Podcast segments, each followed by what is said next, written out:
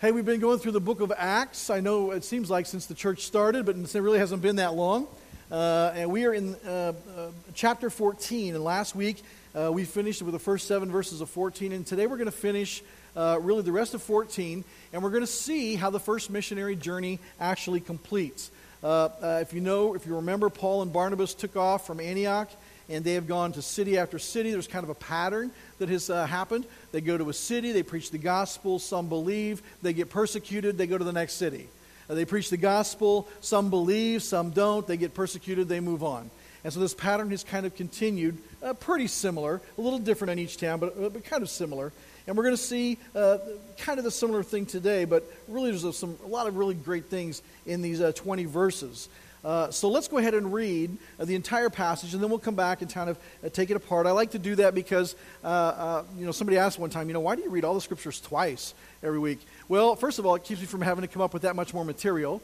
second of all, second of all, I think it's really good to just read the Word of God, let it speak for itself, see it in context, and then we can go back and kind of see it piece by piece. But I think sometimes when we take it apart piece by piece first, we really never get the full context of it. So let's read uh, chapter 14, verses 8 through 28. Here's what it says Now at Lystra there was a man sitting who could not use his feet.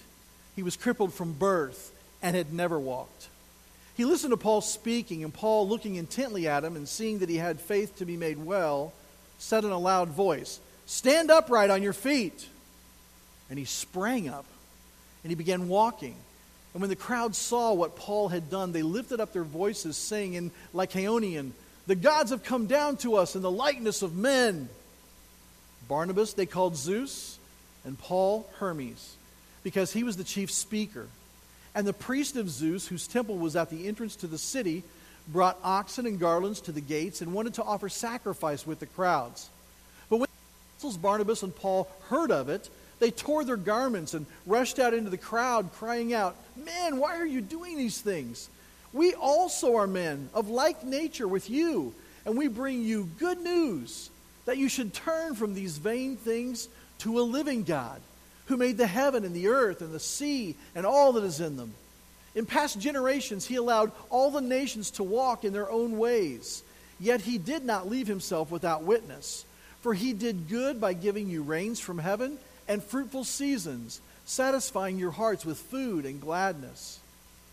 Even with these words, they scarcely restrained the people from offering sacrifice to them. But Jews came from Antioch and Iconium, and having persuaded the crowds, they stoned Paul and dragged him out of the city, supposing that he was dead. But when the disciples gathered around him, about him, he rose up and entered the city. And on the next day he went on with Barnabas to Derbe. When they had preached the gospel to that city and had made many disciples, they returned to Lystra and to Iconium and to Antioch, strengthening the souls of the disciples, encouraging them to continue in the faith, and saying that through many tribulations we must enter the kingdom of God. And when they had appointed elders for them in every church, with prayer and fasting, they committed them to the Lord in whom they had believed. Then they passed through Pisidia and came to Pamphylia and when they had spoken the word in Perga, they went down to Attalia. And from there they sailed to Antioch, where they had been commended to the grace of God for the work that they had fulfilled. And when they arrived and gathered the church together, they declared all that God had done with them, and how he had opened a door of faith to the Gentiles. And they remained no little time with the disciples.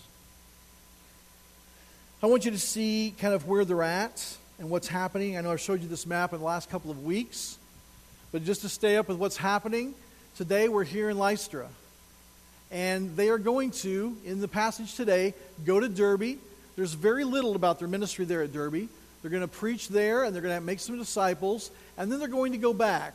And uh, if you are looking for all the names of the cities going back, uh, we don't see them listed quite the same because it lists more regions. You'll see the region of uh, Pisidia, which is here, and the region of Pamphylia, which is here. But basically, what they do is they go to Derbe, they turn around, they go back to all the places they went, and except for going back to the island of Cyprus, which we'll talk about in a few minutes, they go back to the church at Antioch in Syria, which is the church they left from. Remember, there's an Antioch here, but it's not the same one. All right? So they make kind of a full round trip. So let's look and see what happens first in this passage. First, we see a miracle takes place. A miracle takes place. Let's go back to verses 8 through 10. Remember, here's what it says. Now, at Lystra, there was a man sitting who could not use his feet. He was crippled from birth, and he had never walked. He listened to Paul speaking, and Paul, looking intently at him and seeing that he had faith to be made well, said in a loud voice, Stand upright on your feet. And he sprang up and began walking. Now, think about this for a minute. Here's this man who was crippled from birth. Everybody knew it. Never seen him walk, never seen him stand. He has never used his feet. He does not know what it feels like to have his weight supported by his legs. It's never been on him. He has never in his whole life uh, known what it was like to feel his legs move and support his body weight. This is something he's never experienced. He's never been able to balance himself other than from the torso up because he's never walked on his legs before. This man who's crippled from birth has never walked, and Paul says with a loud voice, Stand upright on your feet. Now, why do you think Paul kind of yelled at him? Uh, do you think he wanted to make sure that his legs heard him? I mean, is that the reason? Of course not. The man was right there. Paul wasn't doing this for the benefit of the man, and he wasn't yelling his legs into submission. He was doing that for all the people around. See, everybody there knew that this man had been crippled. And so when he said, Hey, you there, stand upright and walk, he wanted everybody, as far as his voice could carry, to know what was happening. And what did the man do? He stood up. In fact, it doesn't say he stood up, says he sprang up. Now think about that. He's never been on his legs, and he springs up to his feet, and he begins to walk. And people are amazed. This, this has never happened before. This is crazy. They've never seen anything like this. They are completely amazed at what has just happened. He sprang up and he began to walk. Listen, this is not unlike many of the other miracles we've seen here in the New Testament. God does this over and over and over, especially early on in the life of the church, to validate the message of the apostles and the disciples. He's wanting to make sure that when people hear what they say, when, when they hear what they preach, there's some validity to it. Listen, I'm telling you, if I had a, a friend who I had never seen walk in their entire life, and, and, and all of a sudden they sprang up and began to walk, I'd listen to whoever told them to get up. Wouldn't you? And that's what they did again. And so, how did the crowd respond to this? Paul says that so everybody can hear, he wants it known. How did they react? They worshiped them. The crowds worship Barnabas and Paul. Certainly not the reaction Paul was looking for. But look what happens in uh, verses 11 through 13. It says, And when the crowd saw what Paul had done, by the way, they gave Paul the credit, not God. When the crowd saw what Paul had done, they lifted up their voices, saying in Lycaonian, The gods have come down to us in the likeness of men. These men are gods. That's what they were saying. Barnabas they called Zeus and Paul Hermes because he was the chief speaker. And the priest of Zeus, whose temple was at the entrance to the city, brought oxen and garlands to the gates and wanted to offer sacrifice with the crowds. By the way, some of your Bibles, depending on the translation, may use different names for these gods. Uh, Zeus uh, is the Greek name for the like God of gods, the King of gods.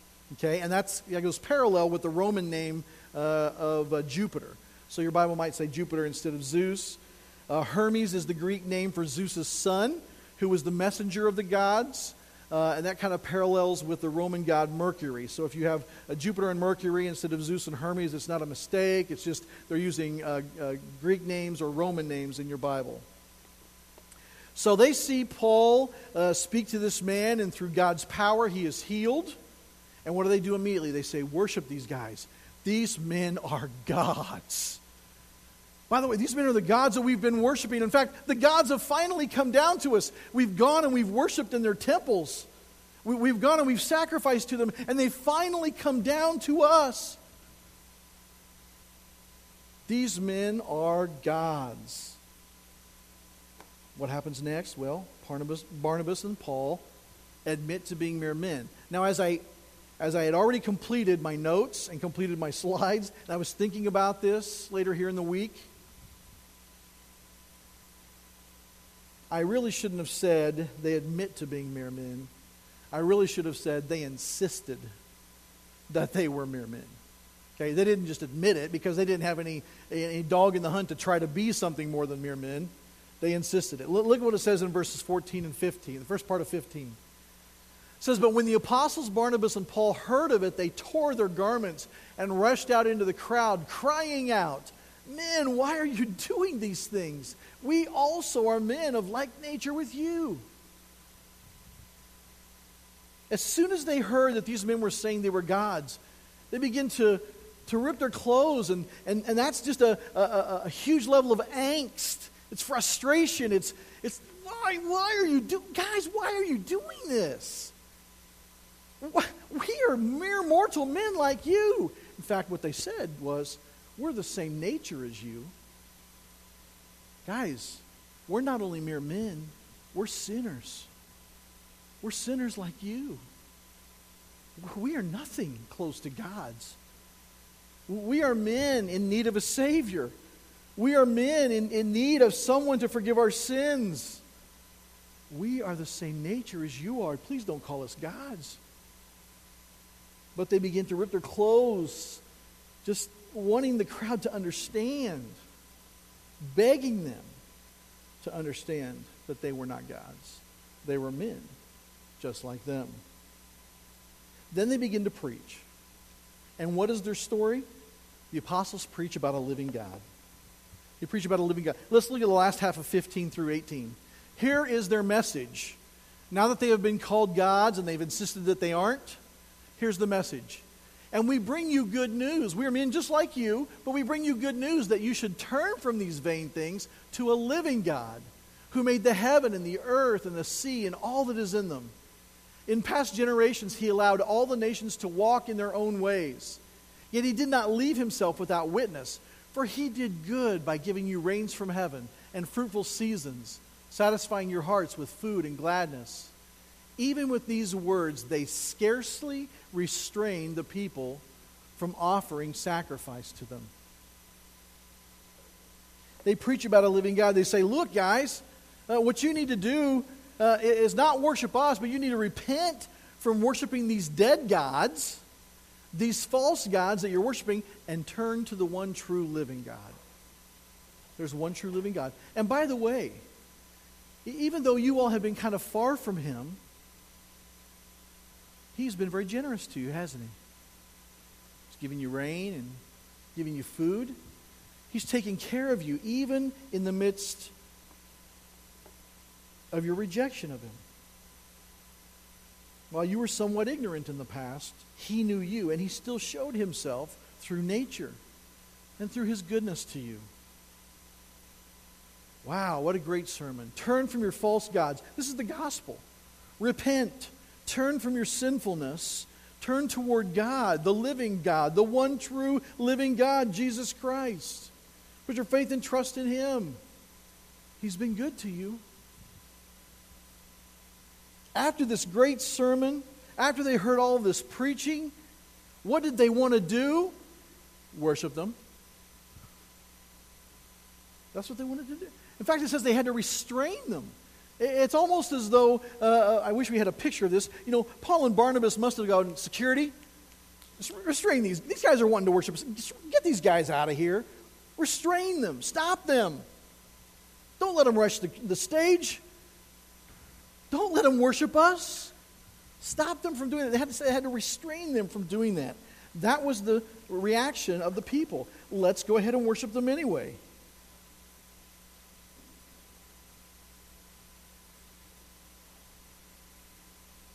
What happens next?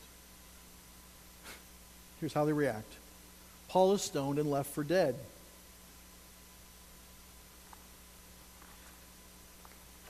Hang on just a second. I think I have last Sunday's message up here too. All right.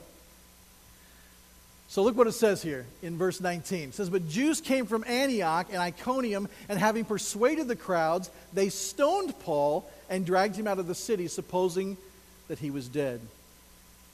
Now, isn't this interesting? One moment, they're having to restrain them from worshiping Paul and Barnabas. Uh, one minute, they're saying, Guys, stop worshiping us. It's not us. Please stop worshiping us. Then, remember those towns, those cities where uh, they had already been uh, uh, beaten and persecuted? Antioch and Iconium. Jews come from those cities, stir up the crowd, and immediately their response is to do what? Kill them. Let's just kill him. In fact, they picked Paul because he was probably uh, um, the uh, spokesman for the group, obviously. They stirred up the crowd. Now, think about it. These people, these Jews, were so incensed about the gospel that they literally had left their homes, they'd followed them, and when they finally found him, they stirred up the crowd that wanted to worship him to try and get him to kill him. One verse earlier, one verse earlier, they were wanting to worship them, and now they try to kill him.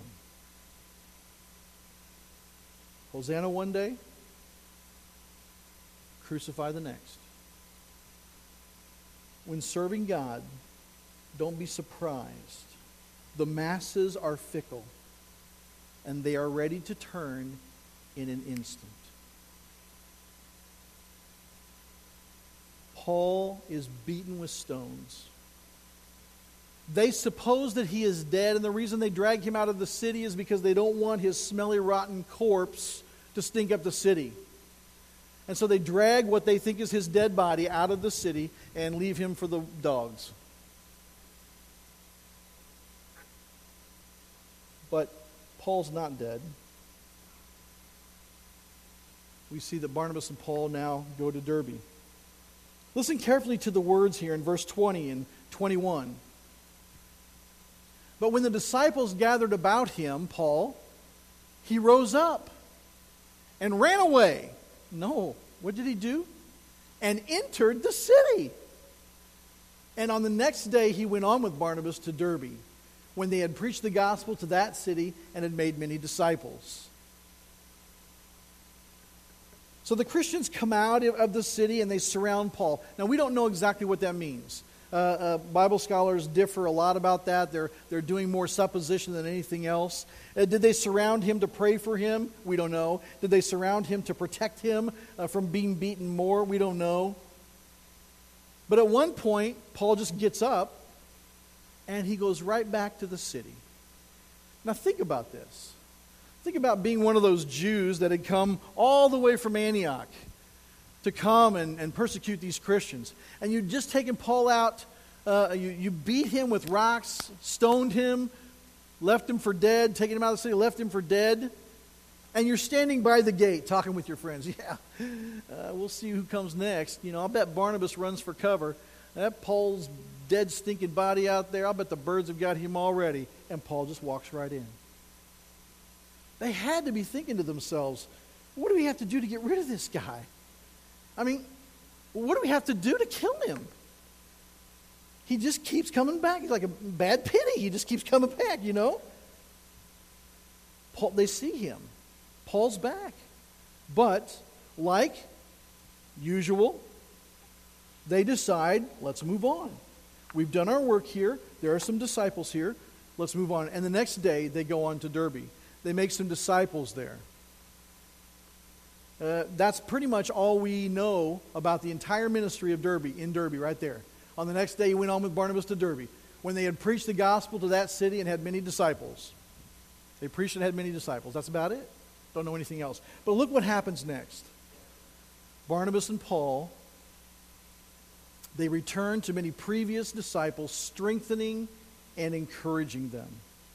They return. Look in verses tw- last half of 21 and 22. They returned to Lystra and to Iconium and to Antioch, strengthening the souls of the disciples, encouraging them to continue in the faith, and saying that through many tribulations we must enter the kingdom of God. They said we, we went back to each city. So they start here in Antioch. They move on to city after city after city after city. We see this pattern where they, they come in and they preach the gospel, they lead some people to Christ, and then they get persecuted and they move on to the next city. They've reached the end of their journey, and now they're going to go back through each city. So, of course, it's going to be a few months uh, for the first city. It's going to be probably close to two years by the time they actually complete their journey. And so they've gone back to each one of these cities. And what do they do with them? They strengthen them and encourage them. They strengthen them in their faith. And they encourage them to continue in the faith. If you think about a tree, you know, a tree that has great, uh, large branches with no roots falls over. A tree with great root system with no branches dies. And so, what they do is they go back to each of these cities and they say, Let's spend some time with the disciples, the guys we led to Christ, and the people that they've led to Christ since we've been gone. Let's, let's strengthen them. Let's help the root system get stronger. Let's help them really go deep into the ground to be solid. But let's also encourage them to grow, encourage them to, to get bigger and wider so that their influence can influence more people, so that they can become a better uh, a witness for Christ. Strengthen and encourage two very important things. And they go back to each church, uh, to the disciples, and they strengthen them in their faith and encourage them to continue in it. We also see that Paul and Barnabas appoint elders, church. Look in verse 23. Pretty simple. And when they had appointed elders for them in every church with prayer and fasting, they committed them to the Lord in whom they had believed. And so when they went to these cities early on, they basically just led a bunch of people to Christ. We saw that they stayed for several months in some places and discipled them, helped them to grow in their faith, helped them to understand a good doctrine of following Jesus. But they didn't set up any real hierarchy. They didn't, they didn't set up any kind of leadership or any kind of structure to the church. They're just a bunch of Christians kind of helping each other grow and encouraging one another and doing the one another's for each other. But when they go back, we see a new pattern of leadership taking place. They assign elders in every single church. Keep in mind, it never says elder. There is always a plurality of elders. There is never just one elder, but a group of elders who work together to lead the church. We also remember uh, uh, the office of apostle. We see that there are 13 in the New Testament. They don't go back and assign apostles to each church.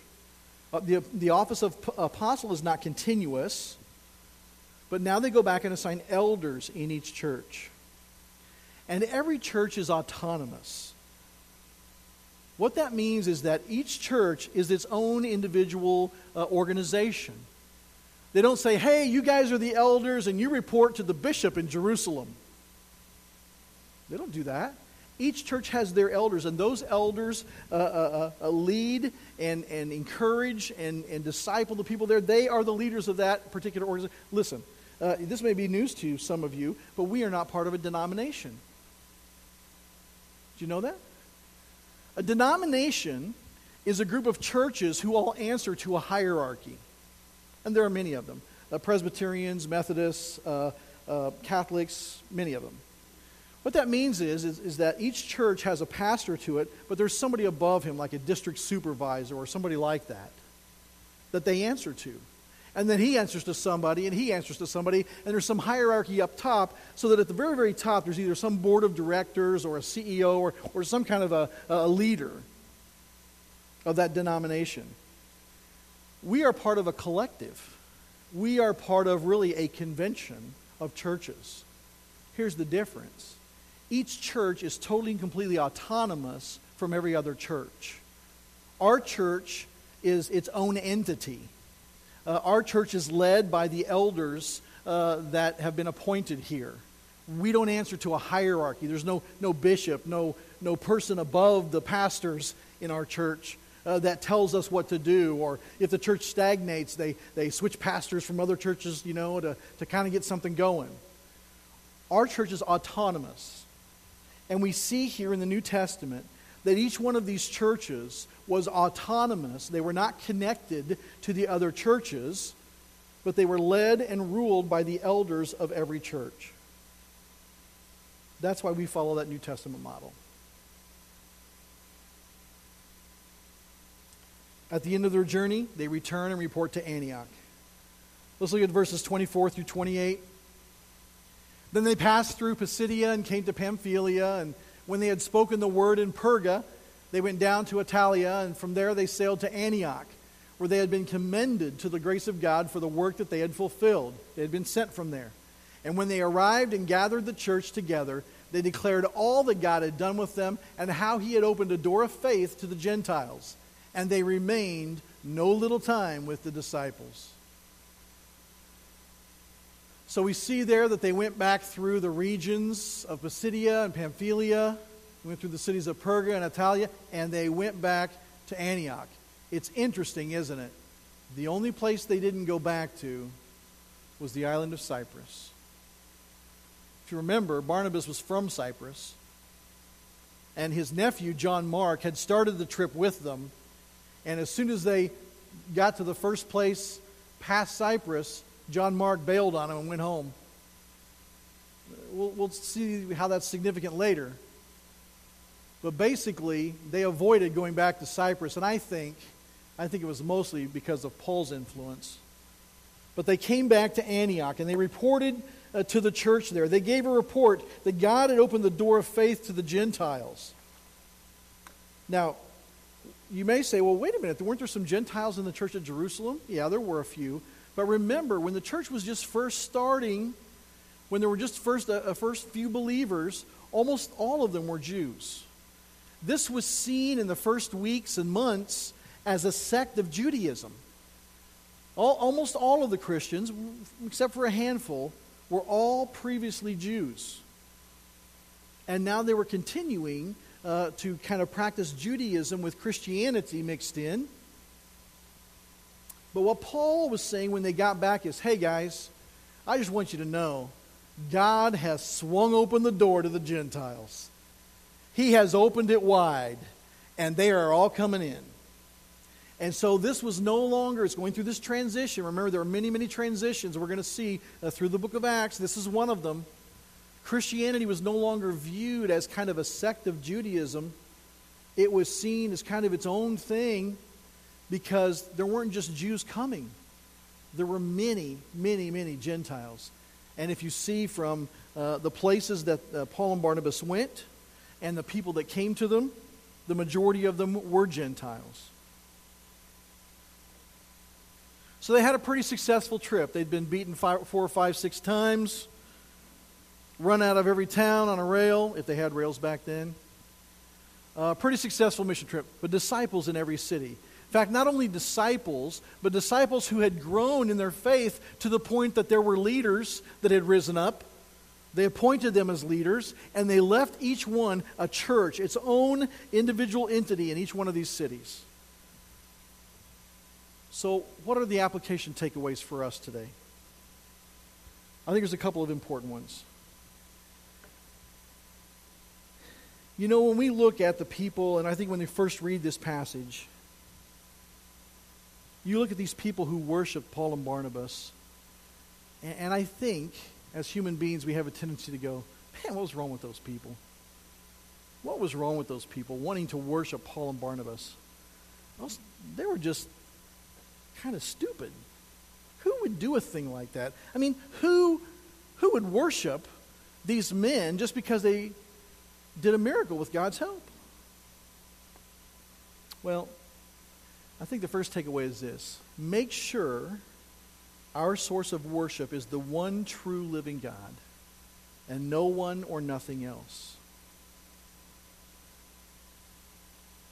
Listen, anything, anything that we value, admire, or revere more than God Himself has become an idol. Did you hear that? To say it again anything that we value, admire, or revere more than God has become an idol. I'm just glad that in our culture we could never fall into the trap of worshiping mere men, aren't you?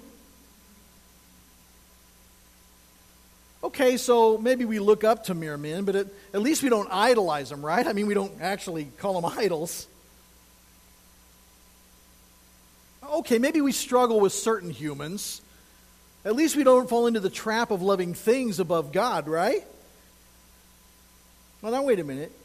Just because we need cash to live doesn't mean we idolize things. It's, it's not like objects are a source of prestige or a person's worth, are they?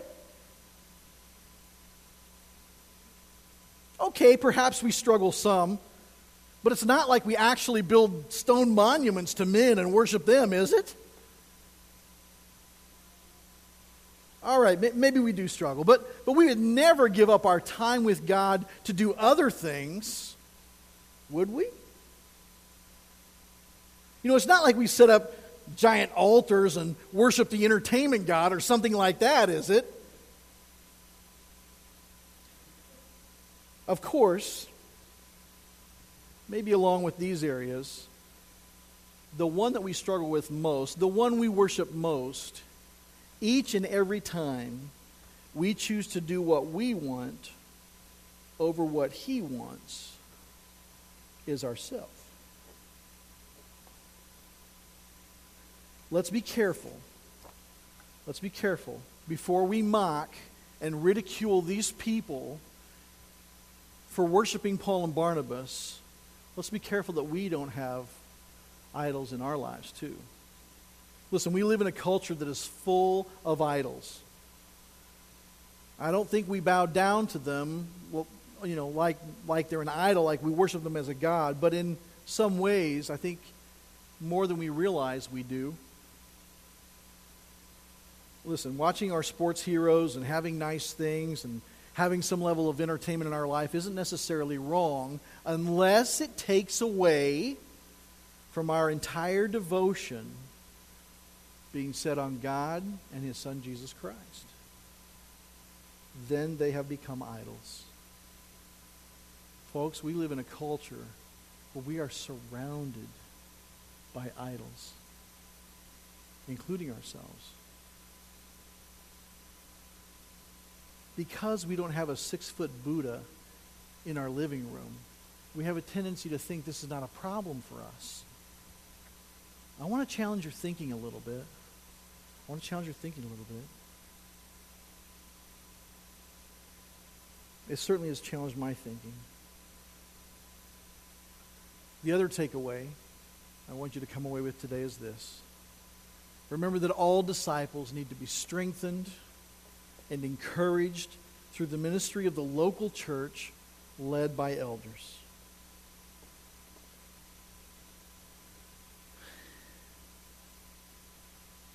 You know, sometimes people will come to church for a while and they'll say, you know, Michael, I think we're going to leave Fellowship of Grace because we're just not, we're just not learning anything. We, we've kind of learned all we can here, and, and we're going we're to go somewhere else where we can learn more. We're just not, we're not getting anything out of the service. Now, the question that I usually ask them is uh, I'm not concerned with how much you know. Have you mastered everything you know?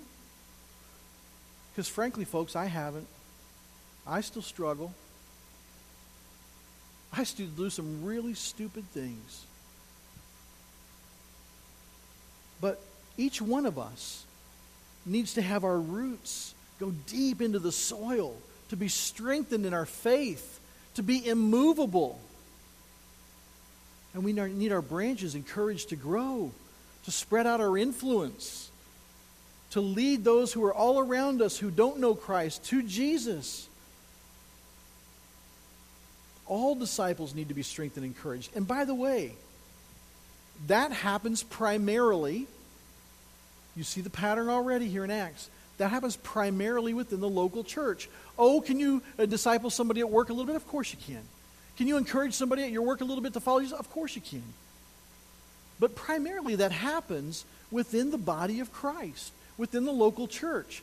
And it's led by elders. It's not, it's not all done by elders. Okay? Our goal is not to uh, be the ones to encourage uh, and strengthen everybody.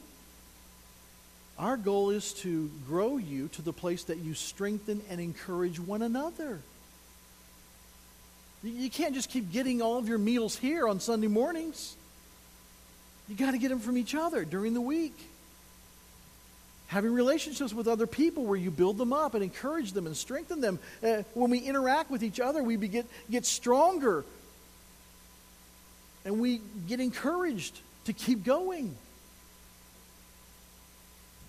I really want to challenge you this morning to consider um, where you are in relationship to the local church, to Fellowship of Grace.